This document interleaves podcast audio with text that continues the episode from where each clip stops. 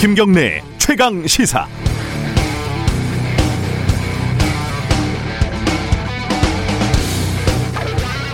지름 5m, 높이 9m, 어, 원통형의 거대한 설탕 보관 시설에는 15톤의 설탕이 적재되어 있었습니다. 33살, 40살 노동자 2명이 그 원통에 들어가서 벽면에 눌러붙어 있던 설탕을 떼내는 작업을 하고 있었다고 합니다. 작업 중에 설탕이 무너져 내렸고 33살 노동자가 깔려 숨진 것으로 추정이 됩니다. 어제 이른 아침 경기도 안양시 음료회사 동아 오츠카에서 벌어진 산재 사망 사고입니다.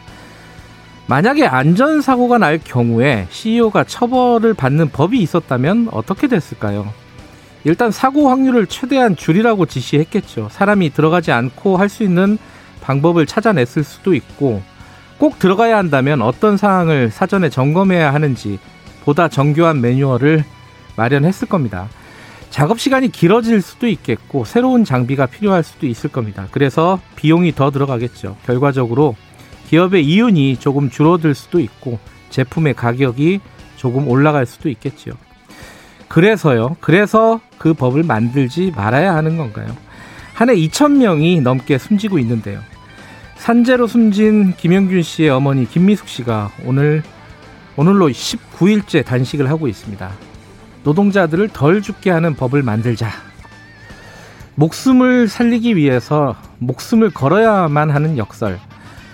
목숨 걸고 단식하는데 찾아와서 건강 챙기라고 덕담하는 정치. 어, 문제 해결 능력이 없는 우리 사회의 비극적인 단면입니다. 12월 29일 화요일 김경래 최강시사 시작합니다.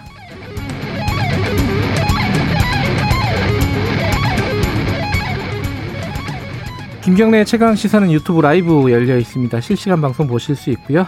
어, 샵9730 문자 기다립니다. 짧은 문자 오시면 긴 문자 100원 들어갑니다. 스마트폰 콩 이용하시면 무료로 참여하실 수 있습니다. 오늘 1부에서는요. 제가 조금 전에 얘기한 중대재해기업 처벌법 관련된 얘기를 좀 나눠보겠습니다. 김미숙 이사장과 저희들이 어제 따로 좀 인터뷰를 했고요. 어, 녹음된 걸 또 들어보시고 정의당 유호정 의원과 함께 정부 법안 관련된 내용도 다뤄보겠습니다. 2부에서는 최근에 윤석열 검찰총장 탄핵 얘기가 나오고 있잖아요. 더불어민주당 김두관 의원 인터뷰합니다.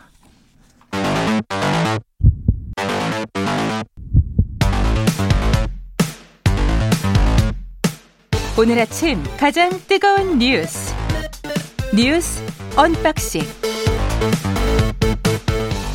네 뉴스 unboxing 민동기 기자 나와 있습니다. 안녕하세요. 안녕하십니까. 김민아 시사평론가 나와 계십니다. 안녕하세요. 안녕하세요. 코로나 상황이 좀 잦아들지가 않고 있네요. 일단 숫자로 보면은 어제는 뭐 숫자가 좀 줄었잖아요. 800명대로 내려갔는데 네. 오늘 0시 기준은 1000명이 넘어갈 가능성이 높죠. 그죠? 그렇죠. 음. 추세 보 추세를 본다면 넘어갈 가능성이 높습니다. 9시까지 900명이 네. 넘었으니까 1000명 언저리가 될 것 같은데 이게 좀처럼 잡히지가 않고 있습니다. 자, 거기에 지금 뭐가 하나 더 붙었는데 영국에서 변이 바이러스, 뭐 변종이 아니라 변이라고. 네. 변이 바이러스가 한국에서도 처음으로 확인이 됐다. 요거부터 좀 정리해 보죠. 그러니까 지난 22일 영국에서 입국한 일가족 3명의 검체를 분석을 해보니까요. 예. 코로나19 변이 바이러스가 확인이 됐다는 게 이제 방역 당국의 발표한 내용입니다. 네. 입국 당시 공항 검역 과정에서 확인 확진 판정을 받고 격리 중이었다라고 하고요. 지역 사회 전파 우려는 좀 낮은 상황이긴 한데 항공기 내에서 전파가 일어났을 가능성도 있지 않겠습니까? 음. 그래서 접촉자 조사를 지금 방역 당국이 진행을 하고 있습니다. 또 이 일가족하고는 별개로요. 지난달 8일하고 지난 13일 영국에서 입국한 이후에 코로나19 확진 판정을 받은 다른 일가족 4명도 있거든요. 네. 이 4명에 대해서도 변이 바이러스 감염 여부를 지금 조사를 진행을 하고 있습니다. 이게 어느 정도로 위험하다는 겁니까? 지금 전문가들 얘기는? 전문가들의 얘기는 일단 이게 기존에 이제 어, 우리가 흔히 알던 그 바이러스보다 네. 70% 정도 감염력이 더 있다. 음. 그래서 더 이제 잘 전염된다. 네. 그래서 1.7배다.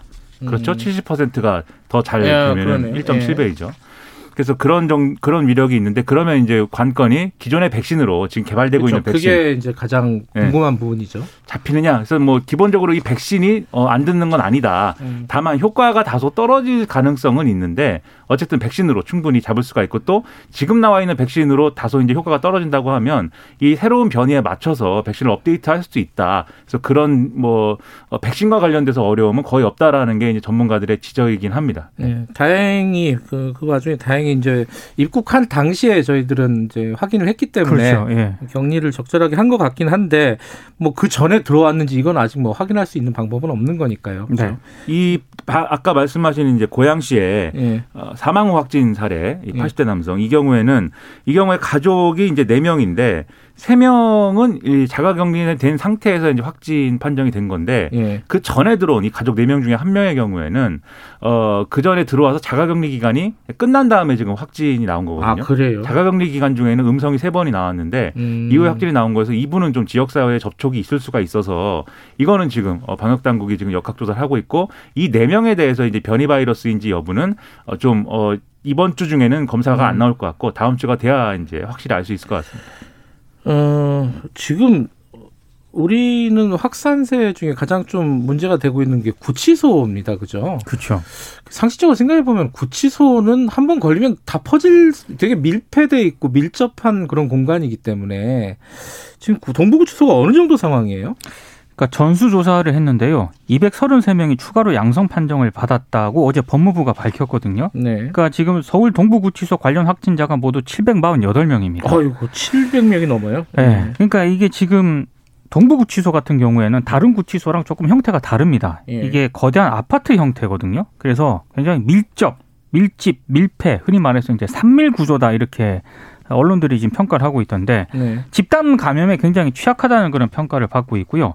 어제 서울 동부 동부구치소가 무증상 경증 확진 수용자 345명을 경북 북부 제2교로 지금 이동을 이송을 시켰거든요. 네. 근데 지금 어제 보니까 그 해당 지역 주 일부 주민들이 또 이렇게 이송하는 거에 굉장히 반대하는 그런 뭐 이런 움직임도 있었고요. 어, 저, 뭐 그쪽 주민들 입장은 뭐 이해는 되죠. 근데 뭐 그렇죠. 뭐 저기 그 크게 충돌 없이 들어갔다고 하면서요. 그렇습니다. 예. 근데 지금 일단 무증상 신입 수용자에 의해서 전파가 된 것 아니냐라고 일단 추정은 하고 있는데 음. 일단 신규 수용자는 3주간 격리 조치하기로 했고요. 첫 번째로는 일단, 일단 신속 항원 검사를 실시한 뒤에 격리 해제 이 검사를 또 실시하겠다는 그런 입장입니다. 어디서 시작됐는지 역학조사가 아직 안 나왔군요. 아직은 그 음. 원인을 파악 못 하고 있습니다. 알겠습니다. 어, 코로나 소식은 뭐 매일매일 저희들이 자세히 전달을 하고 있습니다. 자, 다른 소식 좀 알아보죠. 그 공수처장 후보가 어, 두 명이 최종적으로 확정이 됐죠. 어제 어떤 사람들입니까?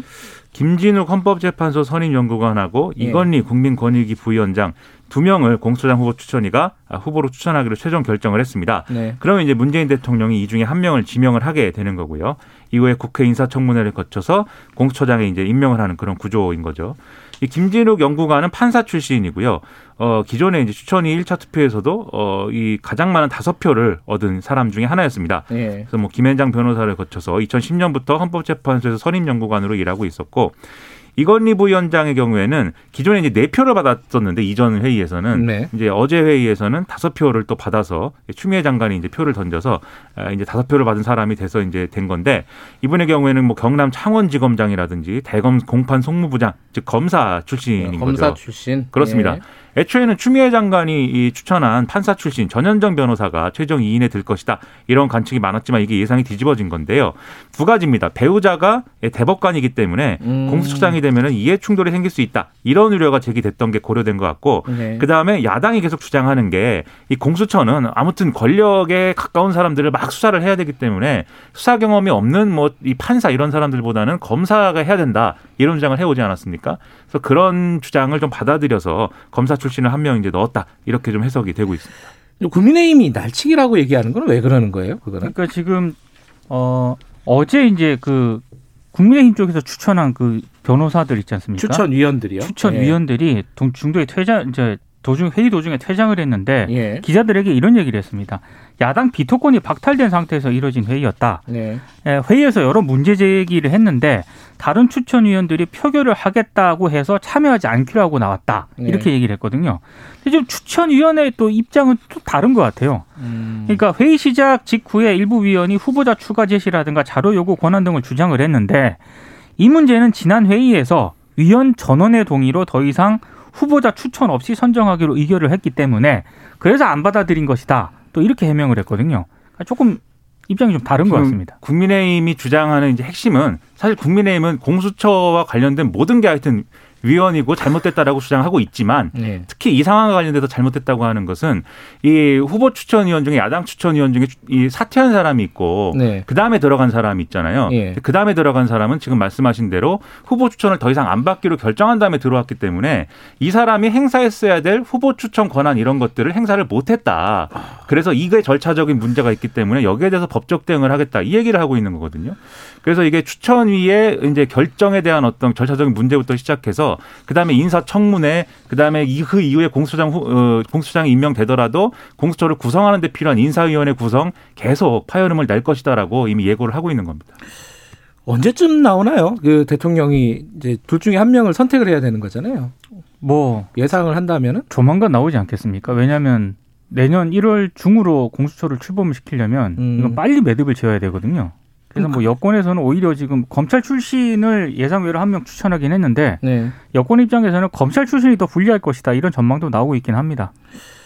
그러면 추미애 장관 교체하고 거의 비슷한 시기에 이루어질 가능성이 높겠네요. 동시에 할 가능성이 그게 있죠. 그래서 얘기들이 많은 게 네. 아무래도 네. 이제 개각과 맞물려서 또 이게 음. 논의가 되고 있는데 애초에는 그래서 추미애 장관을 one point로 일단 교체할 것이다. 워낙 지금 이 윤석열 검찰총장과의 대립 구도에 대한 여론이 안 좋으니까 네. one point로 교체할 것이다라는 예상을 언론들이 막 했습니다. 그렇기 때문에 공수처장 후보 추천과 동시에 후보 추천이 이루어진과 동시에 추미애 장관의 사표가 수리가 될 것이다. 이렇게들 음. 예상을 했는데 또 오늘자 이제 신문들의 보도를 보면은 일단 그렇게 하면 너무 추미애 장관 경질성으로 교체하는 것 음. 같으니 다른 장관 두세 명하고 같이 묶어서 이제 1차 개각을 하고 내년에 또 2차 개각을 하고 뭐 이런 식으로 갈 가능성이 크다. 또 이렇게 보도를 하고 있거든요. 그래서 청와대 인사와 관련된 스케줄이 아직 완전히 이렇게 좀 확정은 안 된 것 같고 여기에 따라서 공수처장 문제와 추미애 장관 문제가 같이 연동돼 있다 이렇게 봐야 될 것 같습니다. 음. 어, 변창흠 국토교통부 장관은 임명을 강행했고, 그러면 앞으로 이제 공수처장도 있고 여러 가지 이제 개각이 또 있고 그래갖고 그쵸. 계속 시끄럽겠네요 이 부분은.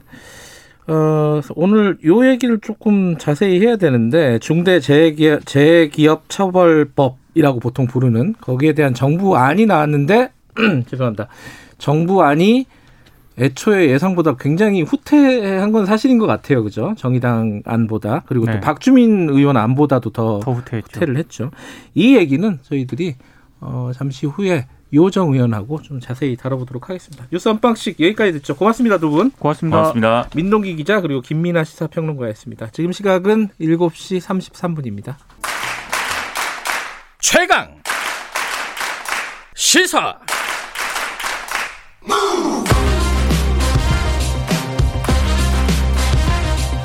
지금 여러분께서는 김경래 기자의 최강 시사를 듣고 계십니다. 네, 올 한 해 동안 지속적으로 문제 제기가 됐던 부분입니다. 어, 산재, 그러니까 일터에서 일하다가 죽는 노동자들을 어떻게 하면 좀 줄여보자. 어, 그래서 이제 중대재해기업 처벌법이라는 걸 제정을 하자라는 얘기가 있었고 국회에서 논의가 되고 있습니다. 그런데 지금 어 고 김용균 씨 어머니 있죠. 김미숙 이사장, 김용균 재단 이사장께서 어, 단식 농성을 19일째 하고 있습니다. 이 관련해서요. 근데 어제 정부 안이 나왔어요. 나왔는데 지금까지 나왔던 안보다 상당히 후퇴한 안입니다. 여러 가지 좀 논란이 불가피할 것 같습니다. 오늘 그 얘기를 좀 집중적으로 해보겠습니다. 먼저 저희가 김미숙 어, 이사장이 단식 중이어가지고 전화 연결이 조금 원활하지 않을 것 같아서 어제 미리 가서 인터뷰를 좀 했거든요. 그걸 좀 들어보시고 그 다음에 정의장 정의당 유호정 의원과 함께 이야기 나눠보겠습니다. 먼저 김민숙 이사장 인터뷰 좀 들어보시죠. 지금 농성장 아무리 뭐 텐트 치고 그래도 춥잖아요. 몸도 힘드신데 자는 곳도 춥고 이게 지금 벌써 18일째인데요, 그죠? 어떠세요? 몸 건강 걱정하시는 분들이 많으세요? 어떻습니까 지금? 지금 많이 몸이 좀 기력이 딸리, 딸려서 어, 힘이 들어서 아, 그 기운 날 때는 좀 괜찮은데 음. 갑자기 기운이 확 없어져서 예, 그럴 땐 그냥 잠 자요. 어 그래도 오늘 아침 그러니까 어젯밤에 잤을 때는 날씨가 지금 풀려 있는 상태라서 괜찮았습니다. 그래요. 아 이게 18일째인데 앞으로 계속 이럴 수는 없는 거 아니에요, 그죠? 지금 정치권에서 논의는 하고 있다고 들었고 얼마 전에도 이제 김태년 원내대표가 왔었잖아요. 와가지고 그때 그런 말씀 하셨어요. 어, 여당에서는 야당이 협조 안 한다. 이런 얘기를 하니까 아니 다른 법들은 이렇게 네. 단독으로 처리하면서 이 법은 왜 단독으로 처리 안 하냐 이렇게 말씀하셨잖아요. 이게 뭐 어떤 서운함의 표시이겠죠 아무래도. 아니 그 분명히 다 뭐 다른 법은 그냥 다 그냥 독단적으로 처리를 해놓고 이 법만큼 왜 꼭 야당이 필요한지 정말 그 그냥 할 수 있잖아요. 그 석수도 많으니까. 음. 그러니까 그냥 해도 되는데 이 법은 뭐 야당이 필요한 이유 가 있는 건지 그냥 제 생각에는 이 국민들이 이렇게 어 그 열망하고 하기를 원하고 있는데 국민들이 원하는 건 해야 되는 거 아닌가 생각을 하는 거죠. 그 김태년 원내대표 만나고 나서 그 뒤에 어제 보니까 어, 노영민 비서실장하고 뭐 정세균 총리하고도 만나셨잖아요. 그때 뭐 어, 이사장님이 얘기한 어, 여당에서 좀 신속하게 처리해달라고 한 거에 대한 답변이 좀 있었습니까? 아니 우리가 그렇게 요구를 한, 했는데도 와서 한다는 말이 건강이 걱정된다. 건강, 건강이 걱정되면 빨리 법 통과시킬 노력을 해야 되는 것이 그 그들이 유족을 걱정하는 태도인데도 그냥 와서 건강이 걱정된다고 얘기하면 그게 그 그그 말에 의심이 가지 않겠어요? 당연히 그 저희는 그런 태도는 정말 어 겉과 속이 다르다고 생각할 수밖에 없다라는 거, 그렇게 들립니다 정말. 그 여당에서 좀 신속하게 적극적으로 처리해 달라는 거에 대한 답변은 아직 없는 거네요.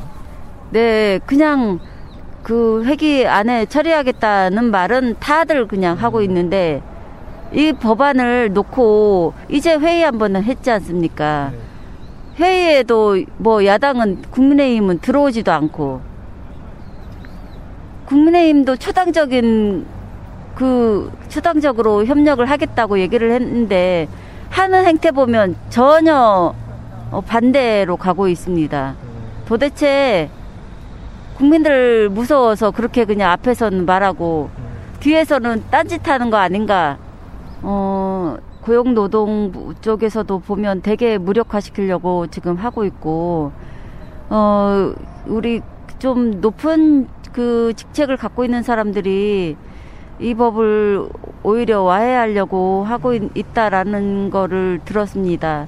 지금 어, 그 고용노동부에서 이 법을 무력화시키려고 하고 있다 이런 표현도 쓰셨고 어, 적극적이지 않다 여당이든 야당이든 적극적이지 않다라고 계속 문제 제기를 하고 계신데 이 뭐 정부라든가 정치권에서 이 사람이 죽어나가는 일터에서 사람이 죽어나가는 걸 방지하는 법에 이렇게 적극적이지 않은 이유를 이사장님께서는 어떻게 지금 생각하고 계십니까?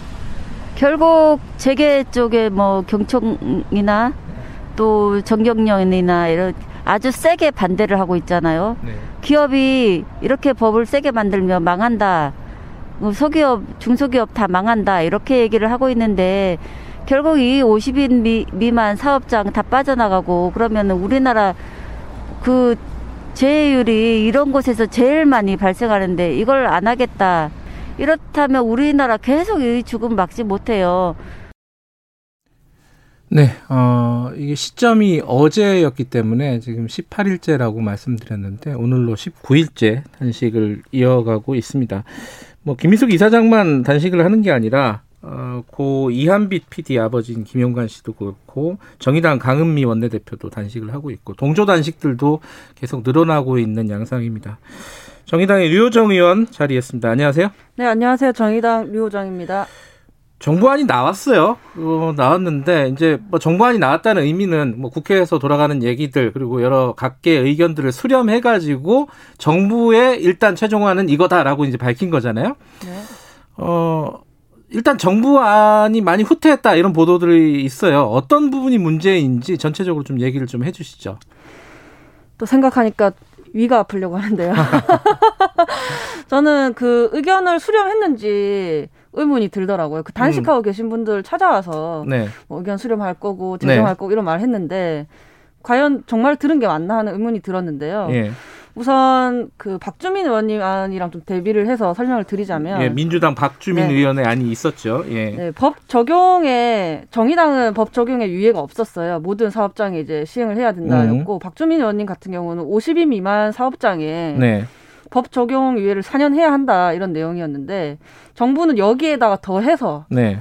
50인에서 100인 사업장에 2년 유예를 추가하는 거죠. 음. 그리고 이제 뭐 인가 추정이라고 해서 네. 사업주를 처벌할 수 있게 하는 뭐 그런 내용 원청의 책임을 물을 예. 수 있게 하는 그런 내용이 있는데 이제 삭제됐고요. 예. 그리고 손해배상도 원래는 하한형이 있었어요. 예. 정의당은 최소 세배에서열배 음. 그다음에 뭐 박주민 의원님 하는 네, 최소 다섯 배 뭐 이런 식으로 있었는데 이제 최저가 없어지고 최대 다섯 배로 또 음, 계약이 됐고요. 아무리 손해배상을 해도 다섯 배 이상은 못한다. 그 네. 법에 따르면 그런 거네요. 그렇죠. 예. 그래서 사실상 정의당 안에서 민주당 안으로 가면서 한 번 후퇴하고 또 한 번 더 더 후퇴를 한 거죠. 음. 좀 취지가 많이 없어졌죠. 음. 사실 음. 그 기업의 원청을 책임함으로써 네. 어, 기업에게 이제 그 사업장에서 일어나는 중대 네. 재해가 개인의 과실이 아니라 예. 어 기업에서 이런 안전 시스템이 미비로 일어나는 기업 범죄다라는 것을 음. 인식하기 위한 그런 법안인데 사실 주요 내용이 다 빠져버린 거죠. 근데 잘 이해가 안 되는 게 네. 이게 뭐 이 법에 대한 뭐 찬반을 떠나서요. 자, 정의당이 주장을 했던 것은 일단 뭐 다른 건 차치하고서라도 시기로 보면은 바로 시행하자 이거였고 네. 박주민 의원 안은 말씀하신 대로 50인 미만 네. 영세한 뭐 네. 어, 소규모 사업장 같은 경우에는 4년 정도는 유예 기간을 주자. 네. 근데 이제 정의당 쪽에서는 아, 이게 너무 긴 거 아니야. 그리고 50인 미만에서 산재가 가장 많이 일어나는데 네. 이거를 4년 동안 유예한다는 거는 4년 동안 아무 일도 하지 않다, 않는 거 아니냐. 이런 반발을 하고 있었단 말이에요. 정부와는 그 사실은 대충 뭐 상식적으로 생각해 보면은 양쪽 안을 절충하는 게 보통 나오는 그렇죠. 거잖아요. 한 걸음 더 나아가서 계약됐죠. 거기에 대한 뭐왜 네. 그렇게 했는지 뭐 이유라든지 이런 거를 좀 들을 건, 건너서라도 뭐 들으신 게 있나요 혹시? 저도 어제 확인을 어. 하고 좀 날벼락 같은 일이었어서 네. 그 부분까지는 제가 정확하게 듣지는 못했지만 사례가 음. 하나 있습니다. 다른 법에 예. 이번에 이제 마지막 본회의 때 예. 근로기준법이 하나 통과가 됐거든요. 네네. 그때 탄력 근로제가 기간이 이제 1개월에서 3개월으로 늘어난 그러니까 음. 노동계에선 반대하고 네. 재계에서는 줄기차게 요구했던 그런 내용이 하나 있습니다. 네. 그게 어떤 식으로 통과가 됐냐면 갑자기 새벽 이제 밤 12시 한 50분, 40분, 50분 이쯤에 네. 저희 이제 환노위에 계신 강은미 원내대표님한테 이제 상임위 열린다고 회의가 열린다고 네. 문자가 갑니다. 1시 반에 열릴 거라고. 그러면 이제 부랴부랴 거의 잠옷 차림으로 가실 거 아니에요. 예. 갔더니 이제 민주당 의원들이 이렇게 쭉 앉아 있고 국민의힘 의원들은 없어요. 그 상태에서 통과시키고 다음날 본회의에서도 쭉 통과시켜 버리는.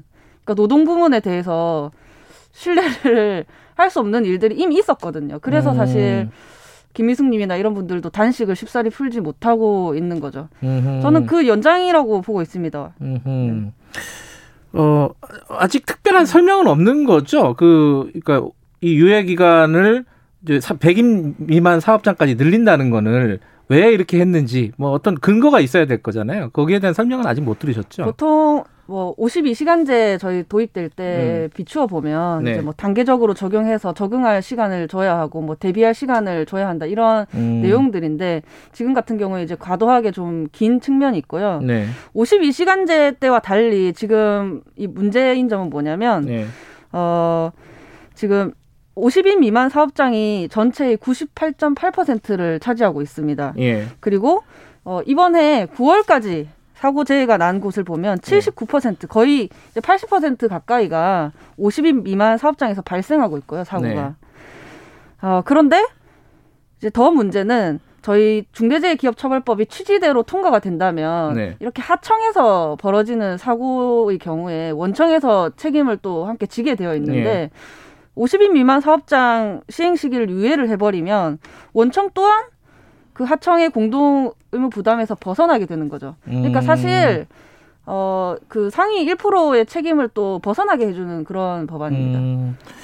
지금 아까 그 인과관계 추정이라는 네. 얘기를 했는데 그게 이제 사업주 같은 경우에 처벌할 수 있는 조항을 만들 때 그러면 어떤 경우에 처벌을 하느냐. 그리고 이제 박주민 의원 안 같은 경우에는 뭐 위반을 삼해했을 경우 이런 식으로 이럴 때 이제 처벌한다 그렇죠. 이런 조항들이 들어가 있었잖아요. 그렇죠. 이게 빠지게 되면은 아예 처벌을 못 하게 되는 겁니까? 처벌 조항은 또 있다 그러는데 이게 어떻게 약간 모순된 느낌도 있고 어떻게 봐야 돼요, 이거는? 어, 그 이제 뭐 최근 5년간 예. 안전 보건 조치를 뭐 위반 3회 이상 하거나 음. 아니면 뭐 진상 조사를 할 때 예. 은폐를 하거나 하면 처벌을 할 수 있게 한다라는 네. 거였는데 어 지금 뭐 맞, 뭐 자기 책임 원칙에 맞지 않다고 해서 또 삭제가 되었거든요. 음, 음. 그런데 사실 이미 그 산안법에서 네.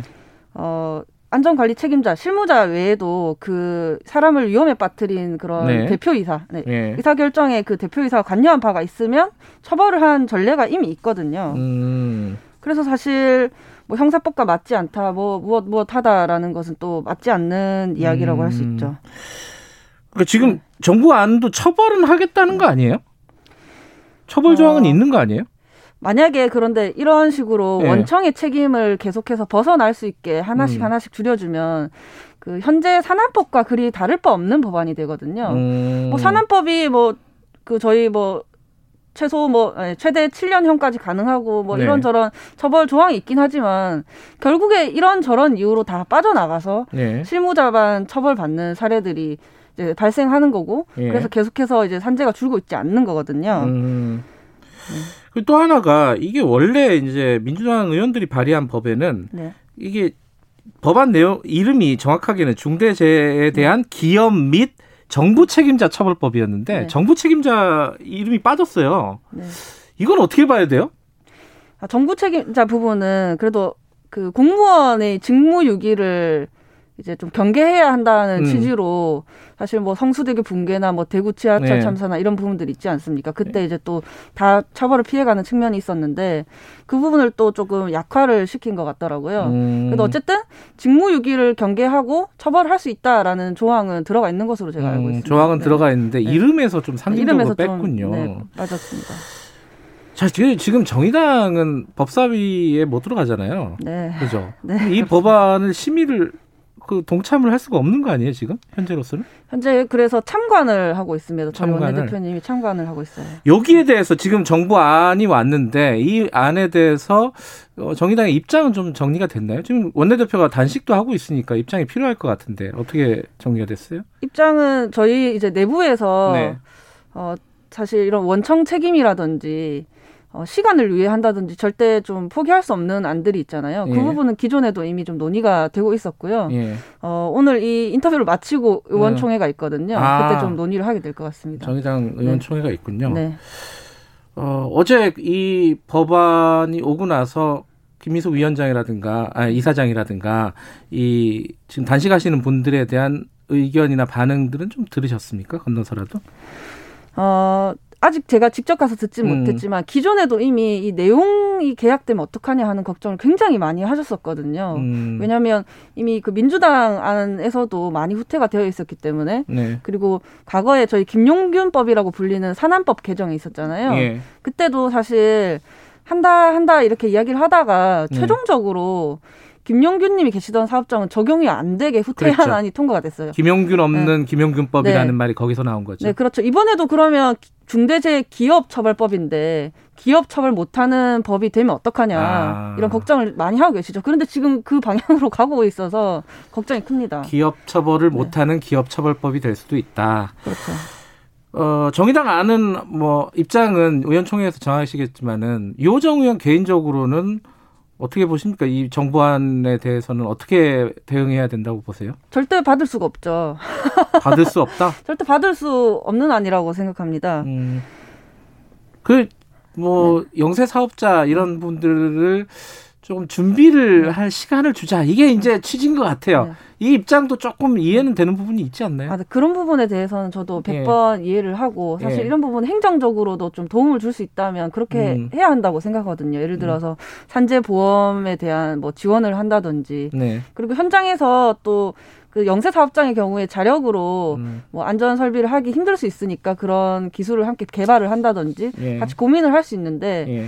무작정 시기를 미루고 또 특히나 이렇게 원청 책임을 피해갈 수 있는 방안들을 자꾸 추가하는 것은 옳지 않은 방법이라고 생각합니다. 음, 알겠습니다. 이 논의 과정은 지켜봐야겠지만 뭐 계속 좀 어떤 갈등은 좀 피할 수 없을 것 같습니다. 여기까지 듣겠습니다. 고맙습니다. 네, 감사합니다. 정의당의 류호정 의원이었습니다. 어, 1분 여기까지 하고요. 잠시 후 2부에서는 더불어민주당 김두관 의원 연결해서 윤석열 총장 탄핵과 관련된 문제 그리고 여러 현안들 살펴보는 시간 좀 가져보겠습니다. 잠시 후에 8시에 돌아오겠습니다.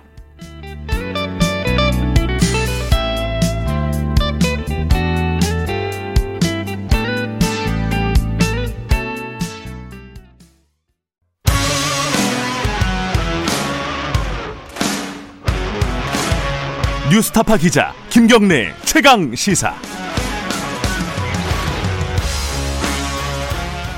김경래 최강 시사 2부 시작하겠습니다. 어... 윤석열 검찰총장 징계가 중지가 됐죠. 어, 정직 2개월을 받았다가 어, 법원의 판단을 받고 다시 복귀했습니다. 여기에 대해서 민주당 쪽 일부에서 탄핵을 해야 되는 거 아니냐 국회에서 어, 윤석열 총장을요. 이 얘기들이 나오고 있는데 지금 지도부는 약간 좀 소극적입니다. 예, 선을 좀 긋고 있는 상황인데 김두관 의원은 당 소속 의원들에게 편지까지 보내서 탄핵해야 된다는 주장을 지속적으로 펴고 있습니다. 추미애 법무부 장관도 SNS에다가 어, 탄핵 얘기를 올렸죠. 윤석열 총장에 대한. 자, 어, 연일 탄핵을 강조하고 있는 더불어민주당 김두관 의원님 오늘 연결하겠습니다. 의원님 안녕하세요. 네, 안녕하십니까. 김두관 의원입니다. 네. 뭐 탄핵을 해야 되는 이유 뭐 여러 차례 뭐 밝히셨지만은 어, 청취자분들을 위해서 어, 좀 정리를 해서 말씀을 해주시죠. 왜 탄핵을 어, 국회에서 검찰총장을 탄핵을 해야 하는가 말씀해 주시죠. 어, 검찰 수사권을 워낙 많이 남용을 했고요. 네. 또 대통령의 인사권도 침해를 했고, 네. 또 법적으로 보면 어, 판사 사찰도 지휘를 하고, 네. 본인의 감찰이나 또 자기 그 직계 감찰 거부도 하고, 네. 가장 중요한 것은 검찰의 정치적 중립을 위반했거든요. 그래서 네. 어, 윤석열 총장은 사실상 지금 정치인이 돼 있지 않습니까? 음. 전에 이제 법관 그 신임 검사들 임관식에서 네. 그 주어가 빠져 있지만 전체주의 독재 정부라고 이렇게 문재인 정부를 규정했다는 것은 예. 어, 삼척 동자도 아는 사실이고요. 예. 물론 이제 우리 뭐 제도 개혁이 워낙 그 시스템을 바꾸는 게 가장 중요하지만 예. 저는 인적 청산과 제도 개혁이 함께 가야 한다. 음. 검찰의 정치 개입에 대해서는 이제 문민 통 정치 개입에 대해서 문민 통제가 확실하게 어, 이루어져야 되고 그것을 네. 거부하는 것은 저는 반헌법적인 사안이다 이렇게 보기 때문에 네. 저는 국회가 가지고 있는 사법부와 행정부를 견제할 수 있는 국민이 주어진 권한인 탄핵을 통해서 이 문제를 정리해야 된다 이렇게 음. 생각을 합니다. 근데 이제 어 그 스텝이 좀 꼬인 거 아니냐. 그러니까 법무부에서 징계를 했다가 지금 법원에서 이거는 좀 어, 소송을 통해서 다뤄봐야 된다 이러고 이제 징계를 중지시킨 상황에서 탄핵으로 가면은 이게 애초에 탄핵을 먼저 선택했다면 모르겠는데 이게 안 되니까 이것도 해보고 안 되니까 또 이것도 해보고 이런 거 아니냐라는 비판이 나올 수도 있을 것 같아요. 어떻게 보세요? 어 그럴 수는 있는데요. 네. 법원에서 윤석열 직무 정직에 대해서 가처분 신청을 받아들인 것은 네. 법무부 징계심의위원회의 절차상 하자를 들어서 그렇게 한 것이고요. 예. 본안에 대해서는 어, 판사들의 사찰에 대해서는 매우 부적절하다 이렇게 그 판결문에 적시를 했는데 네. 저는 명백한 불법 범죄 행위임을 음. 다르게 저는 표현했다고 생각을 하고요. 어. 또 직무감찰에 대해서 어, 자기 직무 감찰에 대해 거부한 것 그리고 네. 채널A 한동훈 사건에 대해서 개입했다라고 이렇게 적시를 했기 때문에 네. 어, 충분하게 저는 국회에서 탄핵할 수 있는 음. 그 요소들이 있다라고 생각을 합니다. 그 법원의 판단을 보면은 본안 소송에서 좀 자세하게 다뤄봐야 된다라는 취지가 강했던 거 아닌가요? 본안 소송은 네. 뭐 임기가 이렇게 7개월밖에 남아 있지 않기 때문에요. 네.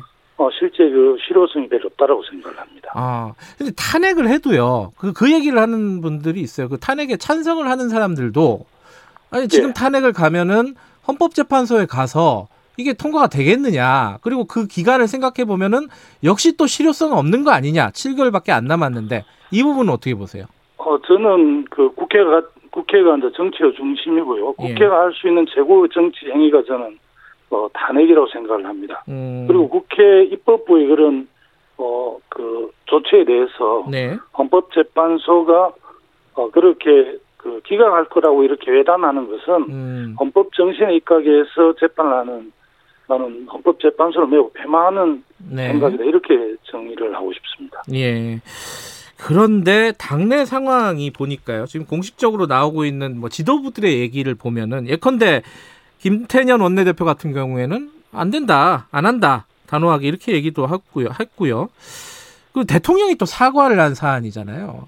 이게 탄핵을 가는 게 맞는 거냐, 이게 갈수 네. 있느냐 현실적으로 그 당내 상황을 보면 어떻게 보십니까? 여러 가지 논란들이 있는데요. 네. 대통령의 사과한 문제도요. 네. 윤석열 총장은 징계에 대해서 사과한 것이 아니라 네. 이런 혼선을 초래한 상황에 대해서 국정의 최고 책임자로서 언론적 음. 어, 사과를 한 것이라고 보고요. 네. 저는 대통령 사과 문제와 국회가 탄핵 문제는 예. 좀 다르다고 생각을 하고 음. 당 지도부에서는 뭐 코로나 19도 있고 여러 가지 민생 문제 또 개각을 통해서 국민 전환하자 이렇게 주장을 하시는데요. 네. 제가 볼 때는 어, 검찰과 언론 또 보수 야당이 철저한 삼각 기득권 어, 동맹을 통해서 네. 맹공을 하고 있는데 네. 뭐 윤석열 총장을 그대로 두고 우리가 그 제도 개혁을 하면 된다 이렇게 말씀을 많이 하시지만 네. 그것은 너무 사안을 안이하게 보는 음. 생각이 란 들고요. 우리 당내 뭐 지도부에서 염려를 해서 그렇게 하지만 네. 이번 이 탄핵 문제와 관련해서 당내 민주주의 굉장히 활발해졌습니다. 네. 탄핵 또 특검을 하자, 제도 개혁을 하자, 세계를 동시에 하자 여러 가지 논란들이 있는데 네. 오늘 2시에 어총에서 아마 음. 다양한 의견들이 나올 거고요. 네. 특히 우리 당 지지자나 어, 지난 21대 총선에서 압도적으로 여당이 네. 180석 가까이를 준 국민의 뜻을 저희들은 저버리면 안 된다고 생각하고요. 네. 우리 검찰개혁, 사법개혁, 언론개혁을 한때 묶어서 저를 비롯한 국회의원들한테 한 뭐 4천 통에서 5천 통 정도의 그 메시지가 옵니다. 그런 아. 것들 그렇게 와서 이렇게 하라는 요구를 네. 우리가 결코 예면하는 게 옳지 않다. 음. 오히려 우리가 미적미적하기 때문에 네. 오히려 지지가 떨어지는 것이지 이렇게 음. 압도적 다수를 줘서 권력기관 개혁을 마무리하라고 지지를 했는데 네. 그에 부응을 하지 못한 측면들이 저는 이 어려운 상황이 됐지 않는 것 저는 그렇게 음. 분석하고 있고 네. 대체적으로 행장에 있는 당원들의 요구를 저는 그렇게 이해를 하고 음. 있습니다. 안이하게 생각하는 거 아니냐 지금 이런 말씀하셨는데 지금 이제 박주민 의원 같은 경우에도 인터뷰에서 보니까 당내에서 여러 가지 의견들이 나오고 있다. 탄핵 얘기도 나오고 있고. 근데 이 당내에서 이렇게 탄핵을 생각하신 탄핵을 지지하는 한 규모라든가 어차피 사람 문제잖아요.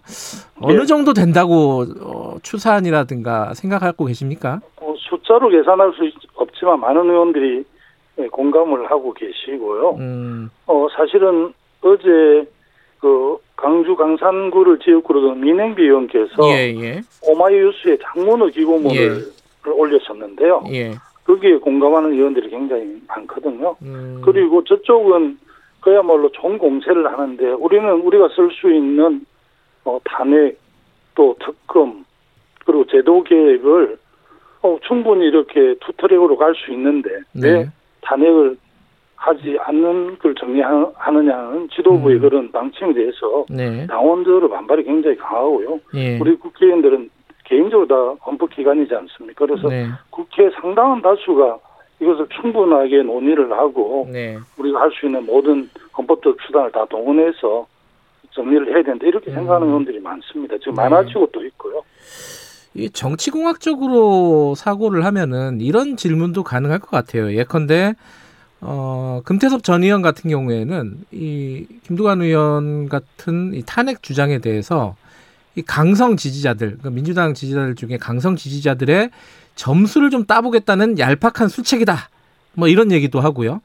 대권이나 이런 걸 노리고 하는 어떤 정치적인 행보다. 이렇게도 평가하는 쪽이 있어요. 여기에 대해서는 김두관 의원께서는 뭐 뭐라고 뭐, 말씀하시겠습니까? 색안경을 끼고 보는 사람도 늘 그렇게 예. 하죠. 지금 그 현장의 당원들이라든지 네. 어, 더불어민주당을 지지했던 국민의 지지자들은 네. 정말 강력하게 요구하고 있거든요. 우리 예. 국민의 대표 기관인 국회에서 예. 그런 지지와 이해와 요구를 충실하게 다루는 이거는 너무나 당연한데 네. 그것을 그렇게 해석하는 것은 뭐 또 다른 시각을 갖고 있는 사람들의 평가라고 보고요. 예. 저는 뭐 동의하지 않습니다. 예. 근데 지금 이제 민주당의 지지율이 상당 부분 좀 빠진 건 사실이잖아요. 추세를 보면요. 이게 예. 이제 뭐 여러 가지 이유가 있을 거예요. 뭐 코로나라든지 부동산이라든가 이런 민생 부분도 있지만은 이런 강공 드라이브 이것 때문에 빠진 거 아니냐라는 해석들도 있습니다. 근데 이제 지금 반대로 생각하시는 거잖아요. 지금 김두관 의원께서는 아니 이건 제대로 예. 안 하기 때문에 강하게 안 하기 때문에 빠지는 거 아니냐 이렇게 생각하시는 거 아닙니까? 사실은 예. 저 80석 가까이 압도적 다수를 줬을 때는 예. 정말 대한민국을 새롭게 리셋하라는 국민적 요구가 담겨 있었습니다. 네. 그러나 저희들이 이제 여러 가지 정교하지 못한 것 때문에 네. 어, 민심이 좀 위반되고 이렇게 했는데 오히려 저는 지금 탄핵을 비롯한 소위 검찰의 그 무소불위의 권력을 이렇게 견제하고 균형이 갈 수 있게끔 네. 어, 기소권과 수사권을 분리하고 예. 또 공수처가 출범하고 또 국정의 대공수사권을 경찰로 이관하고 일련의 이런 그 권력기관의 제도 개혁에 대해서 네. 집권 여당으로서 제대로 가당성 있게 못했기 때문에 음. 오히려 뭐 전통적인 지지자들이 많이 빠져나갔지 않습니까? 그래서 저는 오히려 뭐 많은 보궐선 이런 걸 염려를 하시더라고요. 네. 많은 분들이 그런데 저는 어, 이런 지지와 요구를 정확하게 대변하지 못했을 때, 네. 그리고 제도 개혁에 대해서 정강식화가지 못했을 때 저는 어, 보궐선거, 서울시장, 부산선거 더 어렵고요. 네. 또 내년 대선도 쉽지 않다 이렇게 생각을 하는 입장인데 음. 우리 당이 뭐 국민정당이고 다양한 그 가치관과 세계관을 가진 사람들이 함께 하고 있기 네. 때문에 저는 뭐 사안을 분석하거나 보, 보는 것은 다 다를 수 있다고 음. 생각을 합니다. 저는 그렇게 이 객관적 정책을 보고 있습니다. 예. 근데 이제 법적인 절차로 보면은 어 법원에서 이제 가처분 관련해 갖고 이제 어 지, 저기 징계를 중지하라는 결정을 내렸는데 여기에 대한 즉시 항고 같은 것들을 할 수 있지 않습니까? 어, 그거와는 또 별개로 지금 가자는 거죠, 지금 말씀은? 네, 그거는 뭐 법무부가 판단할 네. 사안이라고 생각을 하는데요. 아까, 네. 아까 말씀드렸듯이 총장 임기가 7개월밖에 남지 않은 상황에서 실효성 음. 측면에서 이제 고려가 좀 있지 않을까 예. 싶긴 합니다. 그 만약에 이제 탄핵으로 절차를 밟으면은 이제 그 탄핵과 관련된 이유 같은 것들이 적시가 돼야지 않겠습니까? 어떤 게 가장 큰 문제라고 생각하십니까? 어, 아까 말씀드렸듯이 뭐 검찰 수사권 남용과 대통령 인사권도 침해를 했고요. 예. 매우 중요한 건 이미 어, 윤석열 검찰총장이 검찰권을 통해서 정치를 하고 있다고 저는 생각을 합니다. 음. 본인은 무관하게 뭐 여론조사기관에서 여론이 나온다 이렇게 이야기하지만, 네. 아니 검찰총장이 공식으로 여론조사기관에 어, 나는 뭐 대선에 생각이 없으니까 예. 하지 마라 이렇게 했으면 네. 그왜 그 여론조사기관에서 조사를 하겠습니까? 오히려 뭐 어, 즐기고 있고 자기는 뭐 이미 정치인이기 때문에 네. 여러 차례 이야기를 했습니다만 그냥 정리하고 정치를 하시면 됩니다. 이미 음. 뭐저 국민의힘의 정진석 그전 원내대표 같은 경우는 이미 호랑이 등에 탔다 내릴 예. 수가 없다 이렇게 표현도 했던데 예. 그와 마찬가지로 지금 야권의 어떤 지지자들께서 네. 그 윤석열 총장을 굉장히 지지를 많이 하시잖아요. 예. 그래서 정치하시면 되는데 왜 검찰권을 가지고 정치를 하시나고. 근데 지금 지금까지 상황을 보면요. 윤석열 총장이 뭐 지지율 1위를 가끔 했다가 좀 약간 2위도 했다가 막 이런 상황인데 어찌 됐든 간에 지금 실제로 정치를 하고 있다고 말씀을 하셨잖아요. 근데 이 지지율 예. 올라간 게 어, 여권에서 윤석열 총장을 때리면 때릴수록 커진다.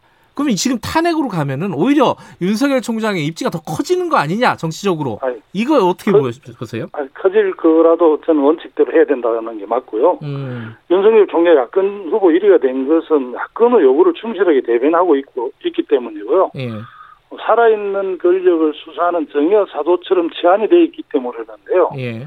본인이 검찰총장이 취임하면서 헌법주의자, 그럼 나는 사람에 충성하지 않는다 이런 말을 예. 이런 국민들이 국민에 충성하는 저희 국민의 힘의 총장이 아니라 국민의 검찰총장으로 제대로 역할을 할 걸로 이렇게 받지 않습니까? 본인 헌법주의자라고. 그러나 예. 지금 우리가 뭐 1년 넘게 윤석열 총장의 검찰을 어, 지휘하는 그런 것 쭉 우리가 스크린을 해보면 네. 철저하게 검찰 기득권을 지키는 기득권론자지 않습니까? 그리고 이미 정치인이 돼버렸고요. 음. 그리고 이런 일련의 사안에 대해서 대통령께서 사과를 했음에도 불구하고 자기는 지금 지난번 국정감사장에 나와서 라임 오토모스 김봉현한테 룸살롱에서 검사들이 접대받은 거에 대해서 네. 사과한다고 했는데 그 사과 한마디 하지 않지 않습니까? 음. 정말 오만방자한데요. 네. 아, 검사들 다 밝혀졌잖아요. 왜 또 보수 언론에서는 오히려 범죄자 말을 믿느냐 검찰총장 말을 안 믿고 그런데 그 검사들 그 라임 저 룸사롱에 저 접대 받았고 네. 또 희한은 뭐 저 산술법을 적용해 99만 원 이하는 공직 저 기소할 수 없다는데 김영란법에 뭐 3만 원, 5만 원 이상 접대 받은 다 위반인데 네. 그런 엉터리가 어디 있습니까? 그리고 그런 오만이 어디 있습니까? 저는 용납할 수 없습니다. 예. 지금 추미애 장관이 탄핵 얘기를 본인 SNS에 올렸습니다. 어, 일부에서는 뭐 추미애 장관이 사의를 표명했지만은 지금 이런 상황에서 그만두는 건 적절하지 않은 거 아니냐 뭐 이런 얘기까지 좀 나오고 있어요. 김동완 의원께서는 어떻게 보세요? 뭐 추미애 장관께서 잘 어느 정도 역할을 하고 지금 본인이 사의를 예. 그 표했고 예. 또 청와대에서 사의를 수용하는 걸로 정리가 됐기 때문에 네. 많은 지지자들께서 좀 더 이렇게 법무부 장관 남아서 어, 이 마무리하는데 좀 더 역할을 했으면 좋겠다는 그런 음. 어, 기대는 있지만 아마 네. 본인이 어, 사의를 표했고 대통령께서 음. 사의를 수용했기 때문에 예. 좀 그런 그 바람이라 할까 그런 거는 있지만 네. 지금 뭐 어, 정리돼 가는 과정이다 이렇게 이해를 합니다. 알겠습니다. 어, 좀 다른 얘기 좀 여쭤보면은 지금 아까 잠깐 말씀드렸지만은 정당 지지율이 상당히 하락세를 보이고 있습니다. 어, 국민의힘에서는 오차 범위 밖에서 국민의힘이 민주당을 이기고 있어요. 이건 이제 리얼미터가 YTN에 의뢰해서 지난 21일부터 24일까지 나흘간 한 조사인데요. 자세한 사항은 중앙선거 여론조사 심의를 보시면 되는데 예. 이 상황을 어, 대통령이 레임덕에 시작된 거 아니냐 이렇게 해석하는 쪽이 일부 있는 것 같아요. 김두관 의원께서는 어떻게 보세요? 어, 대통령 5년 단임제가 갖는 그 속성이기도 하지만요. 네. 그래도 지금 그 4년 차에 한 37% 정도 국정 지지도를 갖고 있는 육대 대통령은 없었었고요. 음. 저는 30년 어떻게 보면 그 수건 사업이었던 검경 수사권 조정하고 또 네. 공수처 설치, 국정원의 대공 업무의 경찰 기관 이런 권력 기관의 개혁 이런 문제들을 잘 마무리했기 때문에 네. 오히려 뭐 그 일정 정도 지지를 유지할 수 있다고 보고요. 음. 대통령은 의인적으로 저는 보지는 않습니다. 음. 그, 근데 이제 숫자상으로 보면은 이번에 부산 부산시장도 그렇지만은 서울시장도 위험한 거 아니냐 민주당 입장에서는 어떻게 전망하십니까? 어 선거 결코 지금 상황이 쉽지가 않죠. 그러니까 네. 선거에 대응하는 전략을 짜는 당내 뭐 전략 어, 예. 위원장이라든지 지도부의 고민이 많을 텐데요. 예. 저는 어려울수록 좀 정도로 가야 한다고 생각을 하거든요. 음. 그래서 저는 뭐 국회가 할수 할 수 있는 뭐 탄핵 제도 개혁 또 뭐 경우에 따라 특검 이런 걸 통해서 우리 이 개혁을 염원하는 국민들 지지자들을 확실하게 견인하고 그런 우리 당원 지지자들의 인내에 한계가 왔을 정도로 음. 열기가 셉니다. 그래서 음. 이런 그 열기를 우리 그 국회에서 정, 우리 당에서 이렇게 받아 안아야 된다고 생각을 합니다. 그리고 어려울수록 당당하게 가면 또 네. 국민들이 다르게 볼 수 있지. 뭐 죽도 밥도 아니게 어느, 어느 정도 이렇게 타협을 하는 것이 네. 뭐 역풍을 많이 우려하는데 태풍 지나갔는데 무슨 역풍입니까? 제가 예. 그리고 저쪽에서는 정말 그 삼각 가르탱을 통해서 총공세를 하고 민주당하고 전쟁이 시작됐는데 음. 저쪽 모든 무기를 동원해가 다 싸우는데 우리는 뭐 권총 하나만 가 쏘자고요. 음. 저는 뭐 동의하기 어렵습니다. 역풍을 우려할 때가 아니다 이런 말씀이시네요. 궁금해하시는 네. 분들 위해서 요거 하나만 더 마지막으로 짧게 여쭤볼게요. 차기 당권 혹시 고민하고 계신가요? 어, 뭐 훨씬 더 당 운영에 대해서 고민을 많이 한 분들이 준비하고 있는 것으로 알고 있고요. 네. 어, 저는 뭐 당권 도전에 대해서는 전혀 고민해 보지 못했습니다. 예, 대권에 어, 계속 매진하시겠다 이런 뜻으로 읽으면 되나요? 아, 뭐 편하게 생각하십시오. 예. 알겠습니다. 고맙습니다. 예, 감사합니다. 더불어민주당 김두관 의원이었습니다. 공정하고 깊이 있게 오늘 하루 이슈의 중심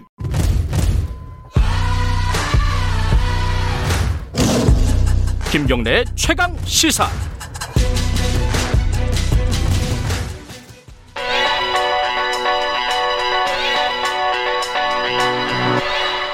최강 시사 김수민의 눈.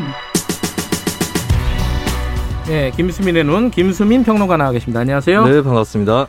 어, 민주당 얘기 이어가야겠네요. 민주당을 갖고 오셨어요. 이게 민주당 지지율이 다소 하락 추세인데 네. 민주당 입 당이 굉장히 많이 늘었다 이런 뉴스가 있었어요. 네, 크리스마스 연휴에 2만 명이 집단 입당을 했다는 소식입니다. 어, 마어마한 거 아니에요? 2만 명이면은? 네, 전체 권리 당원이 80만 명 정도인데 네. 2만 명이면은 뭐 몇 프로가 되는 거죠? 음, 한뭐 2, 네. 3% 되나? 네네. 오. 갑자기 늘어난 거고 하필이면 정경심 교수 1심 선고랑 윤석열 검찰총장 복귀가 있었던 때입니다. 음. 그래서 거기에 대한 어떤 역풍으로 입당했다. 라고 볼 수가 있는 것인데 예. 이게 뭐 예전에도 비슷한 일이 있었어요. 더 큰 규모로 있었죠. 2015년 말 2016년 초에 민주당 분당을 할 예. 때에 그때 한 10여만 명 정도가 집단 입당을 했던 음. 것으로 드러났고 그 중에 7만 명 정도는 올해 총선까지도 남아 있었다라고 하는 것이죠. 예. 네.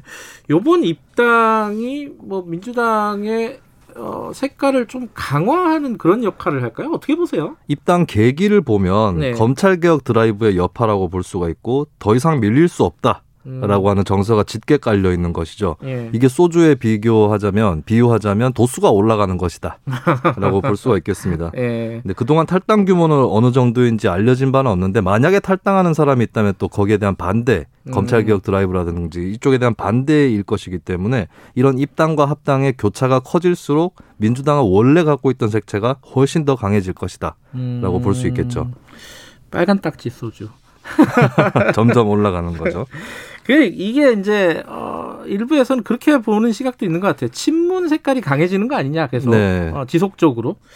이게 왜 그럴까요, 이거는? 지금까지 보면 뭐 일반적인 부분부터 짚어드리면 네. 한국이 대통령제다 보니까 대통령 후보 중심으로 정당이 운영이 되었거든요. 네네. 그러다 보니까 비주류나 구주류는 항상 밀려나기 마련이었습니다. 네. 국민의힘도 마찬가지죠. 지금 국민의힘의 김영삼계, 이회창계 이명박계 박근혜계 흔적도 없는 그런 상태인 것이고 민주당도 현재 권력 중심으로 재편이 돼 있다고 볼 수 있는데 결정적으로는 5년 전에 분당할 때에 안철수 대표라든지 호남 중진 의원들이 대거 탈당을 해버렸습니다. 네. 2015년 초만 해도 문재인 대 박지원 대표 경선 붙으면 당내 민심으로 봤을 때는 비슷하다라고 아, 할 정도였는데, 예. 예. 근데 그들을 이끌고 나가버렸기 때문에 남아 있는 쪽에서는 비문 색채는 훨씬 약해지는 것이죠. 음. 예, 그런 여파가 지금까지 오는 것이고 만약에 그때 나갔던 사람들하고 재합당을 했다면 예전에 5년 전 이전에 민주당 색채로 갔겠지만 재합당 없었고 그리고 민생당 국민의당은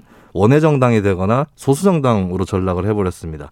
예, 그렇기 때문에 민주당의 색채는 의석은 굉장히 커졌는데 색채는 더욱 뚜렷해지는 음. 그런 현상이 또 일어난 거죠. 아, 이게 의석이 커지면은 색채는 조금 연해지는 게 보통 상식적인데 그렇지는 않군요. 굉장히 이례적인 현상이라고 볼 수 있겠죠. 음. 그럼 지금 이제 2만 명이 당원이 한꺼번에 어, 크리스마스 연휴 기간에 늘었다. 네. 이게 아까 말씀드린 색채를 더 강하게 하는 측면이 있다고 하면은 외연을 확장하는 거하고는 좀 반대의 길 아니에요, 이게? 네. 일단은 그런 의문이 당연히 들 수밖에 없겠고요. 예.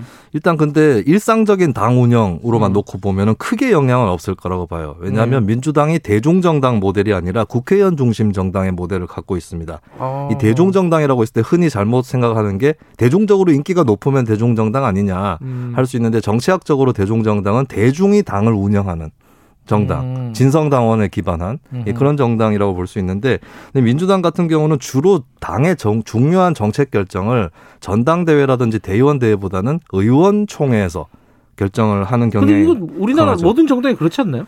어, 정의당 정도가 조금 예외인 것 같아요. 아, 그래요? 네. 음. 그 국민의힘이나 국민의당도 마찬가지라고 예. 볼수 있겠고, 이게 미국식 정당 모델입니다. 아, 그래요? 예, 미국 같은 음. 경우도 당원의 개념이 별로 없고, 선거할 때 전당대회 하면서 모이는 게 예, 그게 음. 전당대회라고 하는 거거든요. 예. 예, 그렇다면 결국에 민주당은 일상적인 당 운영보다는 입당 러시라든지 이런 것들이 음. 선거 때 영향을 끼치게 될 거다. 예. 이렇게 전망을 해볼 수 있죠. 그러면 일상적으로 이 정책이나 이런 것들을 그 당원들이 결정하는 게 아니라면은 후보 정할 때 아까 말씀해 선거 때 이제 당원들의 존재감이 커진다 이런 네. 말씀이시네요, 그죠? 그렇죠. 그리고 선거 때에 민주당이 채택하고 있는 모델은 미국하고는 좀 다릅니다. 미국은 그냥 100% 개방형 경선, open primary를 하잖아요. 예. 민주당도 2016년 총선 때는 그렇게 했는데 2020년 총선 때부터는 권리당원 50%, 일반 국민 50% 이렇게 됐거든요. 음. 이게 아마도 내년도 서울시장, 부산시장 재보선에서도 같이 적용이 될 것 같아요. 음. 그렇게 되면 권리당원의 입김 이런 것들은 상당히 강할 것이다. 네. 특히 친문 당원들의 어, 그런 결정력이 굉장히 커질 것이다라고 보여질 수 있고요. 네. 그러면 대선 때 어떻게 될 거냐 이게 관건이거든요. 그렇죠. 지난 대선 때는 open primary를 민주당에서 했었습니다. 음. 왜냐하면 진성 당원 중심으로 경선하면 문재인 후보가 너무 유리하기 때문에 그리고 문재인 후보 입장에서도 내가 그 방식을 굳이 고집할 필요가 없다라고 해서 오픈 프라이머리로 어, 그렇게 결정이 음. 됐거든요. 근데 만약에 후보들 간의 격차가 별로 없다.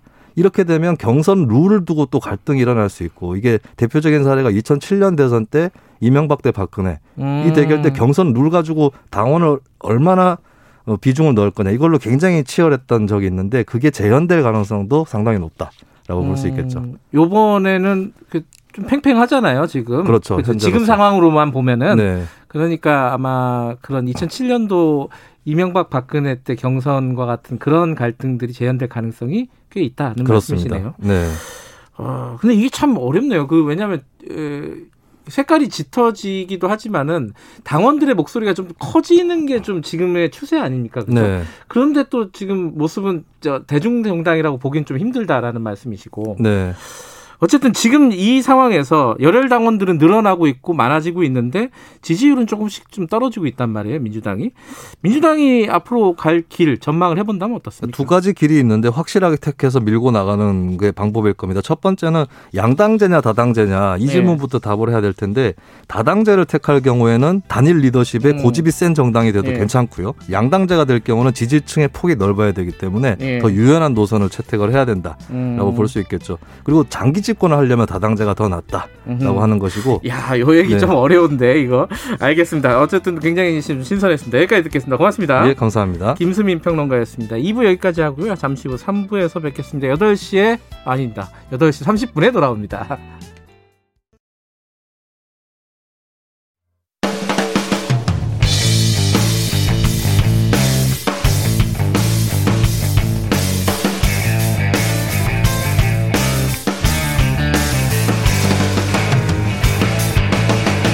김경래의 최강 시사.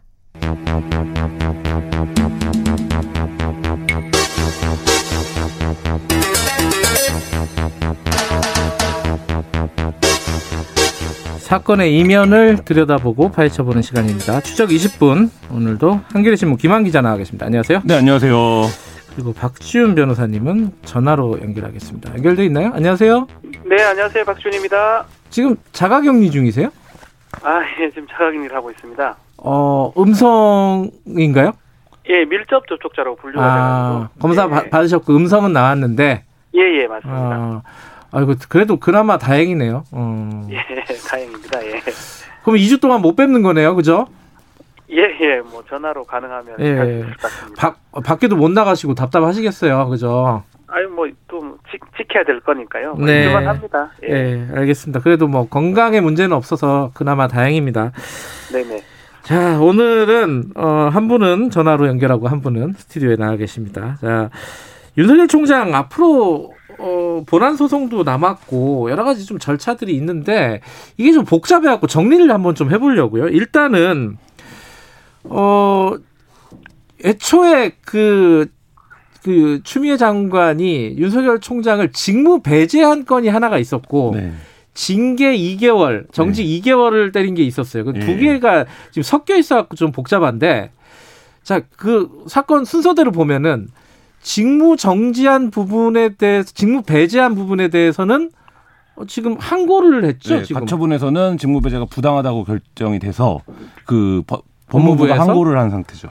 그거 그 심리가 곧 열린다는 거죠. 네, 그렇죠? 그 심리는 이제 항고를 했기 때문에 열리는데 뭐 예. 지금 어쨌든 뭐 시기적으로 연동이 되어 있고 다 예. 이제 각기 다 조금씩 다른 건이긴 하지만 결정적으로 이제 징계 자체가 사실상 무력화된 상황이기 때문에 예. 그 항고한 재판도 사실 뭐 어떻게 진행이 될지 뭐 이런 부분 좀 지켜봐야겠지만 예. 좀뭐 결, 뭐 결론적으로 먼저 말씀드리면 어 1심의 결과가 좀 뭐 뒤집히기는 음. 더 추가적인 증거나 입증이 없는 한 뭐 좀 어렵지 않을까 이렇게 생각이 듭니다. 아니 그 변호사님.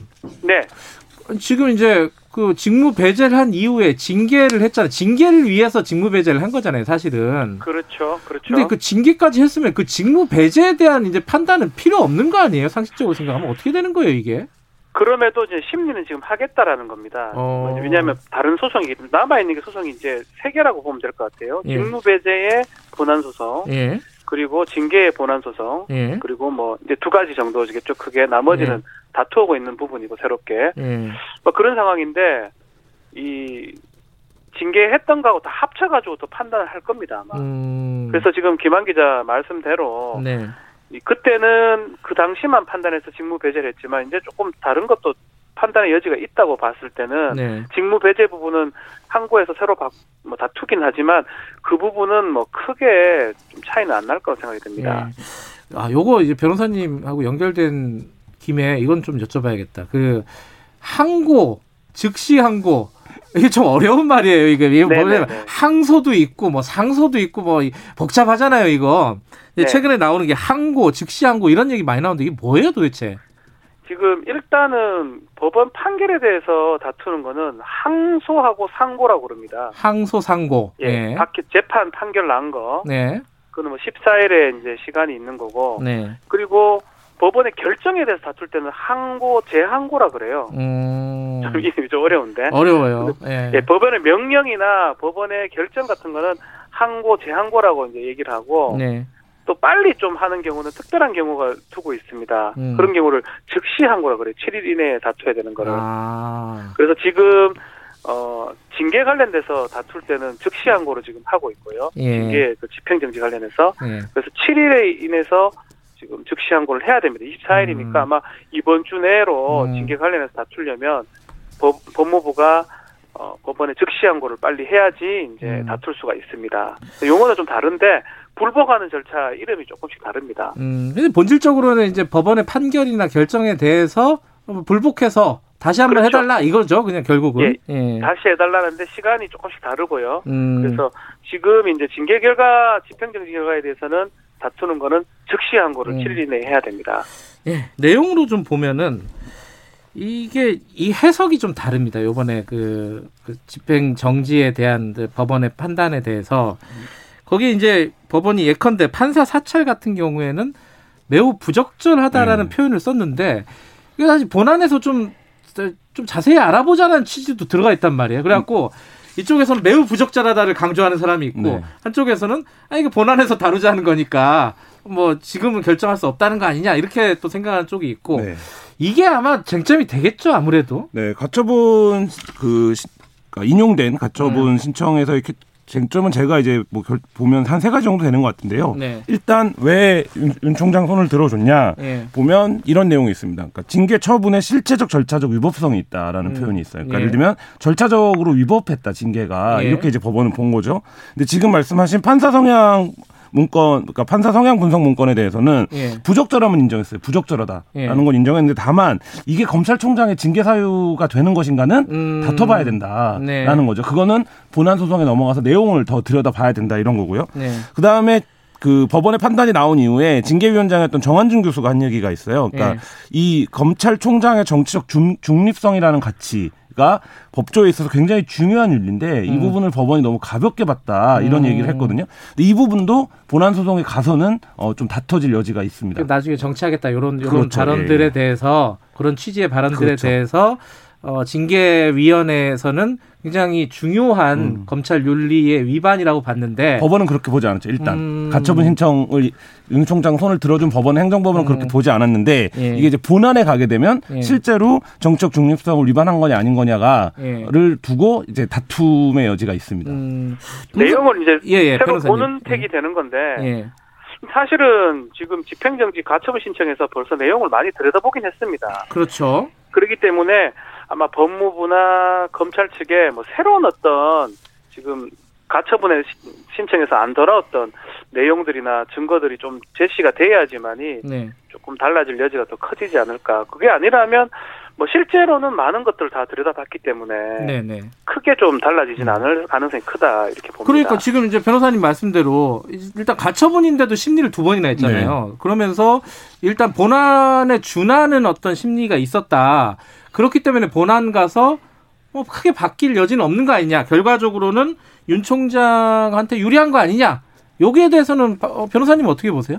예, 저도 뭐 비슷하게 판단을 합니다. 일단은 음.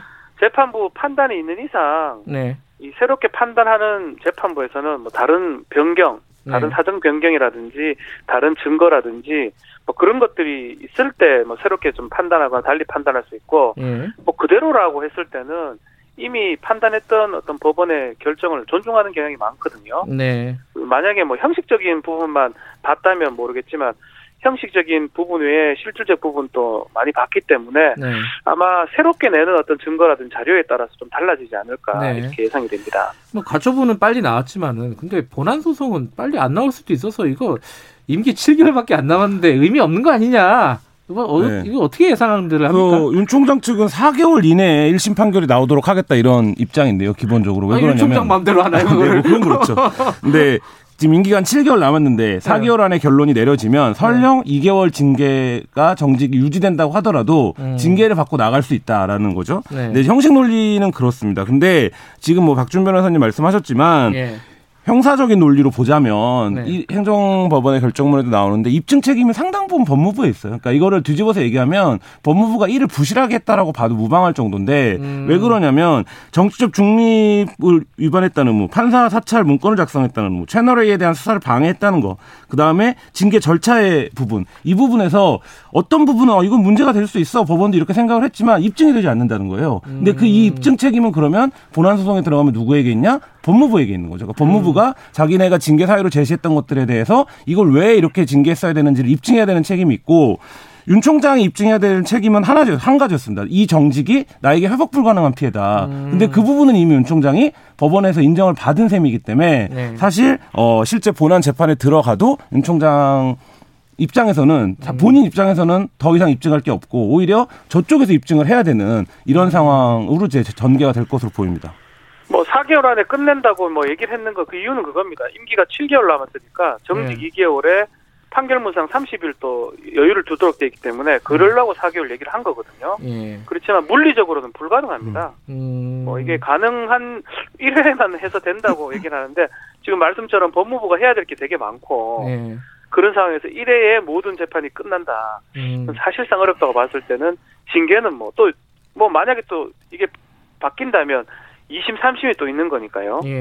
뭐 그렇다고 가정했을 때는 징계 효력은 사실 없다. 음. 정지 내릴 가능성은 없다라고 보는 게 맞을 것 같습니다. 그래가지고 이제 탄핵 얘기가 나오는 건데 사실은 좀 전에 저희들이 뭐 그렇죠. 김두관 음. 의원하고도 인터뷰를 했는데 근데 이게 법적 절차로 보면요 탄핵을 국회에서 만약에 통과시킨다 해도 헌법재판소가 판단을 빨리 내리 내려야 되는 거예요. 어떻게 보세요? 이거 지금 만약에 탄핵을 하게 된다면은 그 부분도 마찬가지입니다. 탄핵을 이제 뭐 3분의 1 이 의원이 발의하고 발의는 할 수 있겠죠. 의원수가 예. 많으니까 통과도 가능할 겁니다. 예. 를 들어서 예. 그렇다고 하더라도 탄핵을 헌법재판소에서 하는 게 결론이 어떻게 날지 하고 시간이 또 빨리 될지 음. 그리고 결론이 긍정적으로 이게 탄핵을 한쪽으로 날지는 알 수가 없습니다. 음. 그렇기 때문에 탄핵 절차를 끝까지 처음부터 끝까지 하기가 좀 쉽지는 않을 것 같다는 생각이 좀 듭니다. 그리고 이게 논리적으로 봐도 사실 징계랑 탄핵은 다르거든요. 그러니까 탄핵은 법률이나 헌법에 위반되는 행위가 있었어야 음. 돼요. 근데 지금 야당의 반응이 모든 걸 보여주는데 두 달짜리 징계도 못 내리면서 어떻게 탄핵을 음. 하겠다는 거냐 이 얘기를 야당에서 공공연히 하고 있거든요. 네. 이 얘기는 뭐냐면 징계는 징계를 받을 만한 마땅한 사유가 있다라고 하면 네. 헌법이나 법률 위반에는 미치지 못한다고 하더라도 네. 할수 있는 건데 이 징계 위에서 해임이나 면직을 결정한 게 아니라 정직 2개월을 결정한 거거든요. 예. 근데 이거를 그 오히려 국회에서는 해임이나 면직보다도 더 센 법률 탄핵을 한다라고 하면 이게 과연 논리적으로 받아들여지겠는가 음. 이런 부분에서는 저는 굉장히 좀 회의적인 주장이다 이렇게 생각이 듭니다. 뭐 그럼에도 지금 뭐 예. 여당의 의원들이 주장하는 것처럼 예. 검찰총장을 뭐 견제할 수 있는 방법 자체가 없다 보니까 예. 사실은 유일한 지금 법적인 수단은 결국 탄핵밖에 없는 거거든요. 네. 징계도 지금 안 되는 거고 징계도 다투어버리고 뭐 기피하든지 이랬으면 할 수가 없는 거니까 법원에서 그 결정을 내렸으니까 결국 정치적 중립이나 여러 가지 문제 비유행위가 발생했을 때 탄핵 말고는 안 되는 거고 또 정책 중립은 헌법과 관련된 부분이라고 볼 수도 있어요. 사, 음. 사찰 같은 것들은 그런 거기 때문에 탄핵 얘기가 지금 나오는 것 같습니다. 에, 어쨌든 지금 뭐 법적인 절차로 보면은 징계는 사실상 의미가 없어졌고 네. 그죠? 그렇습니다. 뭐 복잡하게 예. 뭐 항고니 뭐 본안이니 뭐 여러 가지 얘기를 한다고 하더라도 임기 7개월 남은 상황에서 의미가 없어진 상황인 의미가 거고. 없다고 봅니다. 예. 예. 전혀 없습니다. 근데 예. 이제 탄핵은 정치적인 결단을 내려야 되는 부분인데 그거는 지금 민주당 내에서 논의를 하고 있는 과정이기 때문에 뭐 오늘 의원총회 한다니까 그건 좀 지켜보도록 하고요. 근데 이제 복귀를 해갖고 일을 하고 있단 말이에요 윤석열 총장이. 그래서 이제 뭐 어, 살아있는 권력에 대한 수사 이런 것들 진행을 하고 있고 한편으로는 또 윤 총장 관련된 수사들이 많이 또 진행이 되고 있어요. 이제 대표적으로는 장모에 대한 네. 수사, 네. 부인에 대한 수사, 네. 그리고 본인과 관련된 뭐 예컨대 뭐 윤대진 형 네. 윤우진 씨에 대한 네, 네. 수사, 뭐 이게 여러 가지 갈래로 지금 나오고 있는데 일단 장모 의혹은 대략 수사들이 마무리가 돼가고 있다 그러는데 어느 정도까지 가? 네, 지난달 24일이죠 윤총장 장모 최 씨를 요양급여 네. 부정수급 혐의로 불구속 기소했는데요. 네. 지금 뭐 문서위조와 관련해서는 재판 진행 중에 있는데 네. 뭐 여, 여전히 이 사건의 핵심은 윤 총장 장모가 잘못했다라는 거는 뭐 지금 법리적으로 네. 어느 정도 입증이 된 상황인 것 같고, 근데 다만 이 잘못에 윤 총장이 관여했거나 이 잘못을 덮어주는데 관여했냐, 음. 요 부분이 이제 핵심일 텐데 그 부분과 관련해서는 아직 이제 어떤 영향력을 행사했다는 정황이 나오진 않고 있습니다. 부인 김건희 씨에 대해서도 마찬가지죠. 지금 수사는 진행되고 있는데 윤 총장이 관련돼 있다라는 부부분은 아직 그렇죠. 명확하게 나온 건 없는 네네. 거고. 뭐 전혀 나온 그 부분은 아직 확인이 음. 안 되고 있고 예. 다만 조금 빨리 진행되는 부분이 아마 윤 전 서장 세무서장 유, 예 세무전 서장 윤우진 씨 예. 예 관련돼서는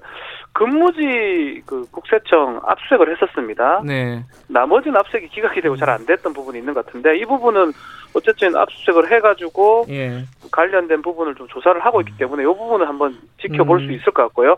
나머지 부분은 결국 조사는 하고 있는데 이게 속도는 정확하게 음. 좀안 나는 것 같아요. 그러다 보니까 예. 윤석열 총장하고 연결이 돼 있는지 그 부분은 아직까지는 확인 안 되는 그런 그러니까 상황입니다. 윤우진 씨한테 접대를 받았느냐 네. 윤석열 총장이 네. 혹은 또 네. 윤우진의 도피 과정에 윤석열 총장이 개입했느냐 이 부분에 대한 음. 수사들이 이루어져야겠죠. 이 부분은 그렇죠. 수사 여부에 따라서 청문회에서 네. 위증을 한 혐의를 받을 수도 있거든요. 아. 그냥 직접 청문회 자리에서 그런 일이 없다라고 이미 네. 얘기를 했기 때문에 근데 만약에 어 수사 결과 그렇지 않다라고 하면 뭐 국회법이라든지 여러 가지 혐의들을 윤 총장 본인이 적용받을 음. 수 있는 상황입니다.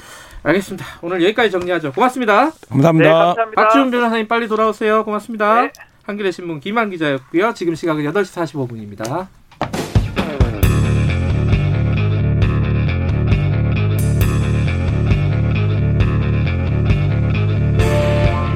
당신의 아침을 책임지는 직격 인터뷰 김경래 최강 시사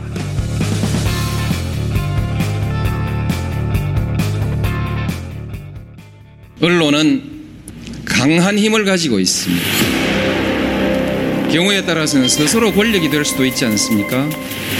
그것이 잘못 쓰여질 때, 그것이 권력에 결탁했을 때, 그게 무슨 말씀입니까? 어떻게 조선일보가 과거 일제 압작을 했다고 모독해내고 매도하시고 비난하실 수 있겠습니까? 창단 때서부터 동아일보가 뭘 잘했는지 곤란해라고 친일한 기록이 쭉 나오잖아요. 항상 권력을 향해서 일제시대에는 일본 제국이 심지어 군부 독재 시대에마저 권력을 해발하기와 같은 향익성을 보여왔던 그런 백년의 역사가 아닌가. 지난날 독재 권력의 앞잡이가 되어 민주 시민을 폭도로 매도해 왔던 수구 언론들은 예, 지금 들으신 음성은 어, 영화의 한 장면들을 좀 편집을 한 겁니다.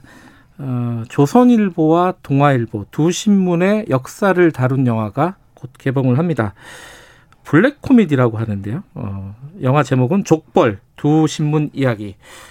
어, 이 영화를 연출한 김용진 감독 스튜디오에 모셨습니다. 안녕하세요. 네, 안녕하세요. 네, 뉴스타파 대표시기도 해서 좀 낯서네요. 이런 자리에서 앉아서 네. 보니까.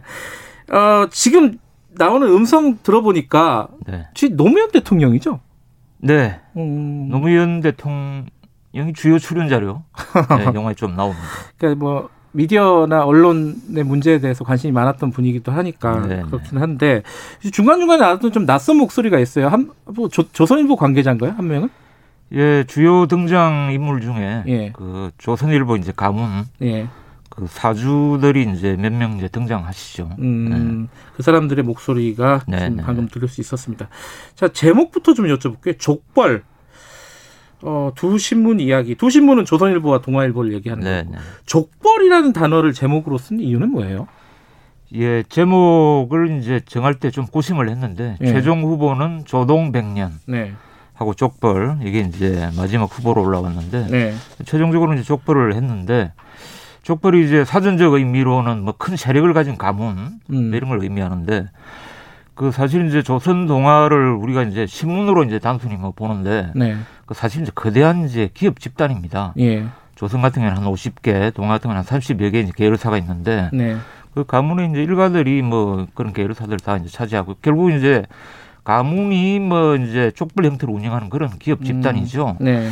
그래서 단순히 신문이라고 보기에는 이제 굉장히 규모가 큰 그런 기업 집단이고 우리가 흔히 뭐 역사가 굉장히 오래된 뉴욕 타임즈나 워싱턴 포스트를 족벌이라고 하지 않, 않죠. 네. 역으로 보면 이 이제 두 신문이 족벌이라는 단어가 이제 굉장히 어울리는 거는 이 신문의 이 미디어 기업 집단의 성격을 이제 음. 잘 보여준다.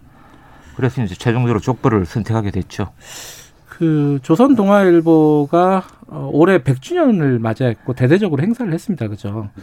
근데 이 네, 대대적으로 하려고 그랬는데 코로나 때문에. 음, 아니 뭐 지면을 통해서도 그럼요. 어, 예, 네. 100년을 맞았다고 굉장히 이제 네, 홍보도 네. 많이 하고 그랬는데 이 두 신문의 100년 역사를 정리를 해야겠다 영화로. 네네. 네. 왜 그런 생각을 하신 거예요? 그 조선이나 동아 조선이 이제 3월 5일 예. 그다음에 동아가 4월 1일 이제 장관 기념일이었는데 예. 그 장관 특집호를 좀 유심히 봤어요. 예. 조선일보 같은 경우는 뭐 장관 이후에 우리 근현대사의 거울이었다. 자기들이. 음. 그리고 일제 저항하고 민족 혼을 일깨웠다. 뭐 이런 네. 이제 이야기를 했어요. 아. 그래서 이런 이제 왜곡되고 잘못된 역사가 네. 큰 이제 스피커를 가진 이 두 신문에 의해서 계속 이제 기록되고 유지되고 네. 또 후세에 전파되는 건 좀 문제가 있다. 네. 그래서 이와 다른 이제 해석과 그다음에 이제 증거들을 좀뭐 면밀히 조사해서 남겨야 되겠다. 그런 음. 생각이 들었죠. 그 영화 내용을 좀 여쭤봐야 될 텐데 이 저도 이제 영화를 봤더니 이 영화가 세 파트로 돼 있습니다. 아, 영화 보셨어요? 예, 어제 봤는데 네. 어, 굉장히 길더군요. 아, 세 시간 가까이 됩니다. 네. 이세 파트로 구성이 되어 있는데 앞잡이 저 소제목을 얘기하면 네, 네. 밤의 대통령 악의 축. 예. 앞잡이 간단간단하게 좀 설명해 주세요. 지금 앞으로 영화를 보실 분들 위해서 네, 네. 앞잡이는 무슨 내용이에요? 앞잡이는 이제 조금 전에 그 예고편 점성에서 이제 예. 등장하는 조선일보 사주가 있습니다. 예. 그분이 이제 자신들은 일제 앞잡이가 아니었다고 굉장히 강력하게 민족지라고들 보통 자기들 네, 얘기하잖아요. 민족 정론지 이렇게 예. 이야기를 하죠. 근데 이제 본인의 입으로 우리는 일제 앞잡이가 아니었다. 어떻게 그렇게 매도하고 비난하고 할 수 있느냐 그런 이야기를 이제 본인이 직접 합니다. 네. 그래서 앞잡이는 거기서 나왔고요. 예. 밤의 대통령 뭐 워낙 유명하죠. 네. 조선일보 사주가 예전에 어, 낮에는 뭐 박정희 전두환이 대통령이었고 밤에는 지들이 대통령이었다 이런 이야기를 자기 입으로 하는 얘기예요 이게? 어, 자기 입은 아니겠지만 음. 이제 사실상 그렇게 음. 그 음성적인 그런 영향력을 행사해 왔기 때문에 예. 그런 이제 별명이 붙은 거죠. 예. 그리고 이제 악의 축이란 건 이제 어, 민주화 이후에 예. 그 언론 자유 공간이 확대된 그런 국면에서 오히려 이제 이런 족벌 사주들이 훨씬 더 날개를 다는 거죠. 네. 그 스스로 이제 권력이 되는 과정. 음. 이제 권력을 이제 선한 방향으로 이제 사용하면 물론 문제가 없겠죠. 근데 굉장히 우리 사회가 잘못 나가는 그런 방향으로 오도를 하고 음. 있다. 그런 의미에서 이제 그, 음. 그 제목을 소제목을 그렇게 붙었고 예. 이 영화의 이제 큰 이제 파트도 그렇게 이제 세 가지로 나눠지고 있습니다. 근데 친일 행각을 했다. 이 부분은 사실 이제 교과서 같은 데서 제가 어릴 때 생각을 해보면은 아니 그 조선일보 동아일보가 독립운동하다가 결국 폐간까지 당하고 이런 네. 고초를 겪었다 민족 정론지다 네. 이건 머릿속에 아마 청취자분들도 굉장히 많이 남아있을 거예요 근데 아니라는 거예요 이게 물론 아니죠 왜 아닙니까 이게 아, 영화를 보시면 뭐 네. 너무 이제 자세히 그런 부분이 나옵니다 나오는데 어, 간단하게 몇 가지만 예. 소개해드리면 뭐 어, 일제 침략 전쟁에 예. 끊임없이 이제 선정 선동대 역할을 하는 이제 그런 것들이 그 조선과 동아의 시면에 과거 시면에 차고 넘칩니다. 음. 그다음에 뭐 일왕 부부의 사진을 계속 음. 이제 게재를 했다든지 이제 이루 말할 수가 없죠. 예. 그런데 사실 이제 인터넷이 이렇게 발달되기 이전에는 그런 과거 기록들이 사실 많이 감춰졌어요. 본 적도 없죠. 그렇죠. 예. 이제 영화에 등장하지만 과거에 조선 동아에 이제 재직했던 그런 전직 기자분들도 예. 자기들이 이제 그 신문에 재직할 당시에 그런 사실 전혀 몰랐다고 그럽니다. 신문사에 다니면서도 다니면서도 몰랐다는 음. 것이죠. 그 이제 음. 민족 지임금만 알고 다녔다. 네. 그렇게 이제 그 우리도 이제 속았는데 일반 국민들은 얼마나 더 속았겠느냐. 그런 음. 이제 한탄을 하세요. 음. 근데 이제 뭐 일제 그다음에 독재 부역했다. 네. 과거에 예. 그것도 중요한 문제지만 사실은 더큰 문제는 예. 과거에 그럴 수 있지 않습니까? 예. 더 큰 문제는 자기들이 100년을 맞은 이 시점까지도 아니라고 이야기하는 그 정직하지 않은 음, 거죠. 반성하기는커녕 아니라고 한다. 아니라고 하죠. 여전히 뭐 민족 관계한 예. 100년이다. 예. 뭐 일제 뭐 저항했다, 독재 예. 저항했다 이렇게 이야기를 하니까 예. 그 언론은 기본적으로 정직해야 되는데 음. 본인 스스로 정직하지 못한 그런 태도로서 이제 다른 사람의 불이나 부정직을 어떻게 이야기를 할 수 있겠습니까? 그게 예. 가장 큰 문제죠. 예. 뭐 자, 영화의 자세한 내용은 어 얘기를 하다 보면은 밤을 새야 되기 때문에 네. 이거는 어 직접 영화를 나중에 보시면서 확인을 해 주시고요. 이 러닝 타임이 꽤 긴 게 좀 특징이다. 왜 이렇게 길게 만드셨어요? 이거 보는 분들 좀 힘들게. 아, 2시간 48분 되는데요. 사실 네. 그보다 훨씬 더 긴 영화도 많고요. 그런데 뭐 이 두 신문의 역사가 이제 100년인데 네. 두 신문의 역사를 합하면 200년, 아. 두 세기가 되지 않습니까? 예. 그리고 이제 그동안에 한국 현대사에 엄청난 많은 일이 있었고 그 과정에서 이 두 신문이 한 역할들이 있고 네. 그걸 뭐 사실 한 두시간뭐 48분에 담기가 사실 음. 불가능했죠. 그래서 취재한 과정에 굉장히 재미있고 흥미로운 그다음 매우 중요한 이제 내용들이 많은데 매우 안타까웠지만 그런 부분을 많이 도려냈습니다. 도려냈는데 2시간 48분이었다. 네. 블랙 코미디라고 소개를 했습니다. 영화 홈페이지를 보니까. 네. 왜 블랙 코미디예요? 블랙 코미디를 의도한 건 아닌데 네. 만들다 보니까 그렇게 됐습니다. 상황 자체가 그렇다는 상황 자체가 그렇습니다. 어. 그래서 그런 부분을 약간 이제 포인트를 주기는 했고요. 예. 특히 뭐 1988년 언론 청문회 때 네. 양 신문에 이제 사주들이 나와서 하는 발언 음. 이런 것들은 그 블랙 코미디의 이제 전범이다 이렇게 보실 수 있겠죠. 내용은 뭐 직접 한번 보시면 예. 제가 왜 블랙 코미디라고 소개했는지 예. 아실 겁니다. 감독님이 보시기에 이 2시간 48분 동안 가장 인상적인 장면, 이 장면은 꼭 봐야 된다. 이런 네. 장면이 있습니까? 그 장면이 뭐 너무 많아서 참뭐 네. 그 하기는 힘들지만 언론 청문회 조금 전에 말씀드린 그 장면. 음.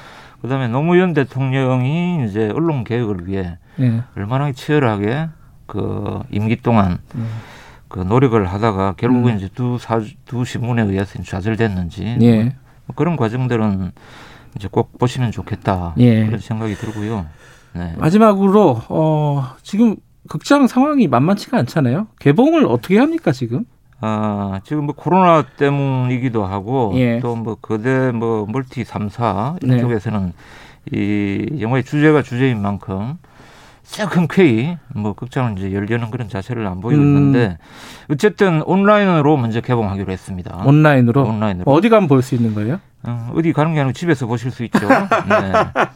12월 그 31일. 예. 지금 이제 시간은 확정이 됐는데 11시 오전 예. 11시 경부터 오픈이 될 거고요.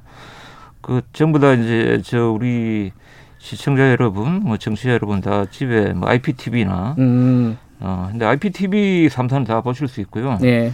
그다음에 뭐 네이버라든지 아, 네이버나 포털, 아, 포털도 뭐 구글 플레이 뭐 이런 음. 이제 그 VOD 플랫폼을 통해서는 다 볼 수 있으시고요. 알겠습니다. 네, 저도 네. 어제 영화를 봤는데 네. 소름 끼치는 장면이 한두 장면 있었습니다. 직접 확인해 보시기 바라겠습니다. 한두 장면밖에 없나요? 자, 지금까지 다큐멘터리 영화 족벌 두 신문 이야기를 연출한 뉴스타파 김용진 대표와 얘기 나눠봤습니다. 고맙습니다. 네, 감사합니다. 내일 아침 7시 20분에 다시 돌아옵니다.